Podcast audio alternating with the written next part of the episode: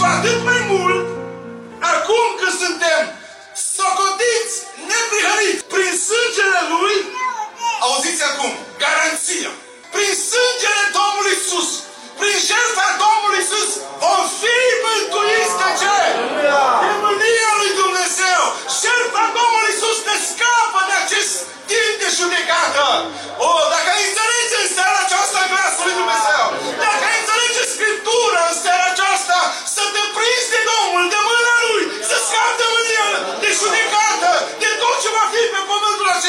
Îi vremea să iei o decizie în dreptul tău.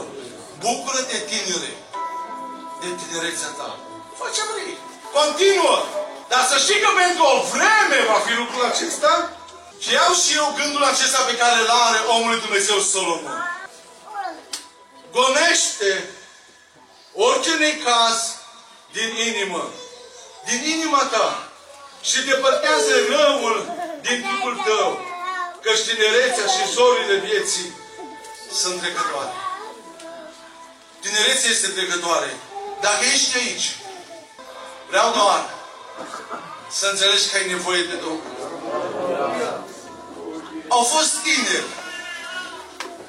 Un tânăr care a venit în adunare, stătea la balcon în Dămăroaia, s-a făcut chemare. Și l-am văzut cum a ieșit. Nu după multă vreme s-a dus la muncă cu tatăl lui. Și pentru că șlefuia marmură și fiind apă pe jos, știți cum se procedează, un cablu electric a produs curentul acela cu apa și l-a decapitat pe loc și a murit. Dar în seara în care s-a făcut chemarea, el a ieșit afară de spus. Eu nu-ți garantez. Eu nu știu dacă ești aici fără legământ sau cu legământ. Dar totuși, voi, părinților care cunoașteți copiii voștri, rugați-vă pentru ei.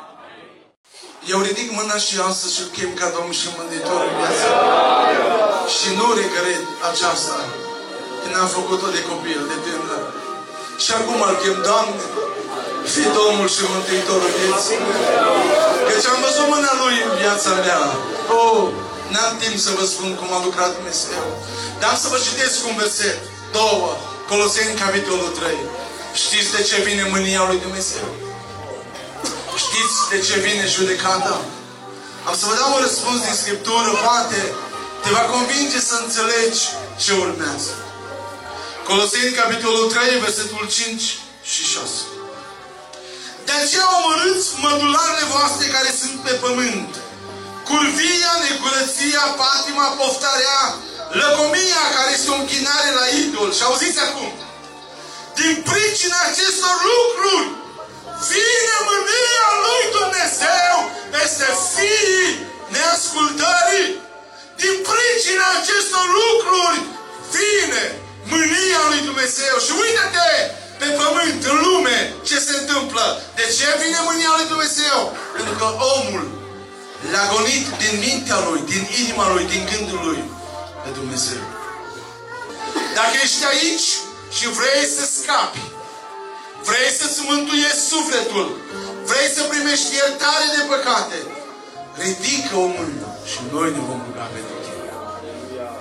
Cred că vremea, timpul, ceasul în care trăim, tot ce se aude, tot ce se vede, ne provoacă și ne îndeamnă să ne pocăim.